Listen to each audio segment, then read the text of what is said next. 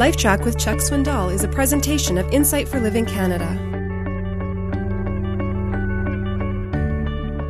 Some of the most frightening words to hear in the classroom are take out a clean sheet of paper. So, at the risk of frightening you, I want you to find a blank sheet of paper. I want you to start a list one through five, how to have a miserable year. Here we go. Number one, worry a lot. Start there. Worry a lot. Start early in the year and add to your worry list each day. And if you don't know where to start, start with the morning newspaper Read it every morning. Start your list there. If that doesn't do it, be sure you watch the network news every evening. Watch that. Or drag out of your memory bank uh, several of your failures last year. Those things you can vividly remember you did wrong because regret fuels worries. That'll help you. Go there. Uh, worry about things like your weight your job security.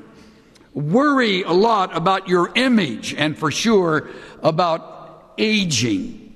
Now, that's really a helpful way to start the year. Worry about getting older.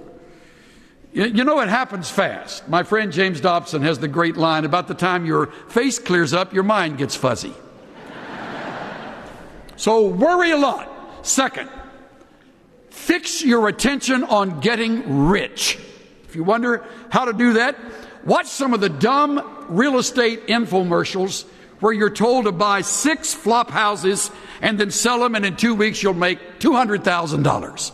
That's one of the ways you can get, or go to a bookstore. Bookstores are lined with, the shelves are lined with books on how to get rich quick. Or if you prefer, just go to one of those high end, high priced entrepreneurial motivational seminars taught by very rich people who love taking your money for the seminar that will not help you one bit. But fix your attention on getting rich. Number three, compare yourself with others.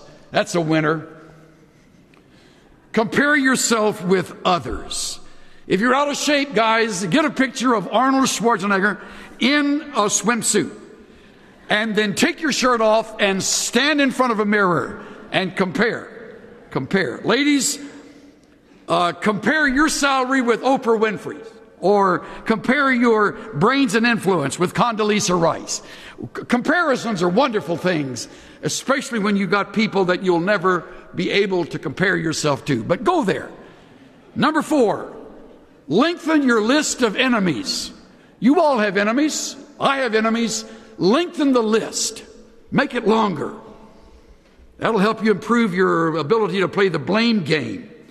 For all, people love being around folks that are negative and bitter and resentful and suspicious and paranoid and pessimistic. I read this past week that a pessimist is a person who is seasick during the entire voyage of life. That's a pessimist. Here's the fifth set and cling to unrealistic expectations. Set and cling to unrealistic expectations. Forget the counsel of James 4:14. you don't know what tomorrow will bring. Act like you do know what it will bring. And set hard and fast predictions. Make a, make a long list and be specific and write it in ink like Jimmy Hoffa did on July 1975. I don't need bodyguards, is what he wrote down. They still haven't found old Jimmy.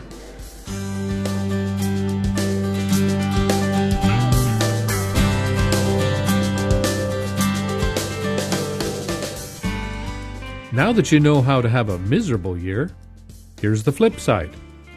To have a great year, be content.